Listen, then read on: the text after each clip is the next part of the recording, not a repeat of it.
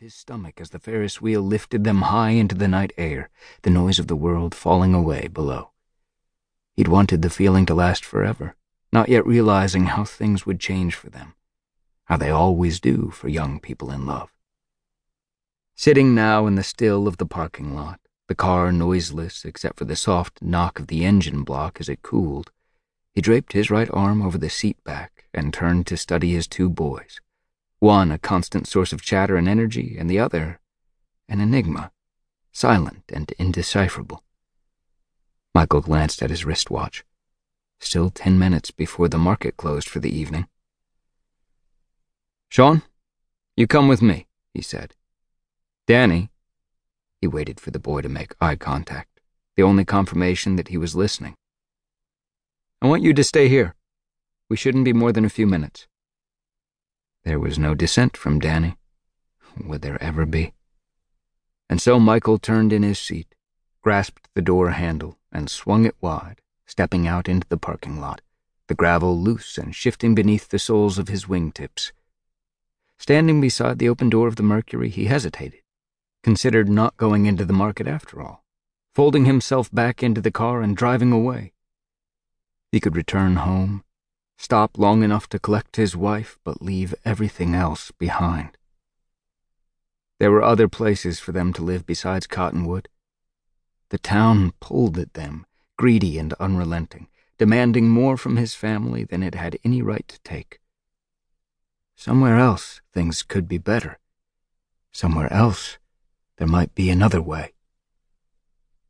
Instead, Michael closed the door waited for Sean to walk around the rear of the vehicle and join him on the driver's side. Behind them, along Gas Point Road, the traffic was light. A battered Ford pickup backfired once as it drove past, heading toward the highway, its brake lights winking as it approached the access ramp. On the opposite side of the street, a man in a tan jacket hustled across the empty pavement in its wake. Pick out a flavor, Michael said as they headed inside. How about two? Sean asked, hopeful. Two, then, he replied. But make one of them strawberry for your mother. And get some coffee and sugar while you're back there. His right hand went to the breast pocket of his shirt, fingers retrieving his pack of camels, tapping one out, placing it in the corner of his mouth. Evening, Stan. Michael? Stan Ethelworth greeted him from behind the counter and stubbed out his own cigarette in the ashtray on the shelf to his left.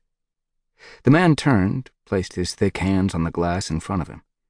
At sixty-two, Stan had hair that was more silver than gray, the metallic sheen enhanced by his styling pomade and the pale, granite blue eyes that seemed to observe the world through a light haze of smoke.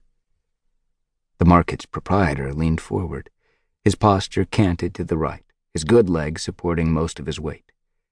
He lost the other one during the First World War, a casualty of infection from his time in the trenches. What was left of it merged with a wood and leather prosthesis just south of the knee. If the leg bothered him, as Michael imagined it must, Stan never mentioned it. And despite the black wooden stool behind the counter, he always seemed to stand, keeping vigil, a remnant, perhaps, of the duties he'd been relieved of long ago. How's Kate? Stan asked, glancing toward the back of the store where Sean had gone to fetch the ice cream. Doing well, thanks. Michael said, snapping his lighter closed and returning it to his pocket. He inhaled deeply, tilted his head upward slightly as he blew out a thin train of smoke. He turned to study the rack of newspapers, picked up a copy of the Chronicle. Eisenhower signs Communist Control Act, the headline read, and placed it on the counter. Shame we need a law, he commented, tapping the paper. Stan nodded. Hoover says it'll just force subversives deeper into hiding, make the FBI's job more difficult. Right. But now Senator Watkins and his committee are taking a hard look at McCarthy. Ike must be happy about that. Sean emerged from the aisle with two cartons of ice cream in hand, the coffee and sugar balanced on top. He set them down on the counter and walked over to the rack of comics in the shop's entryway.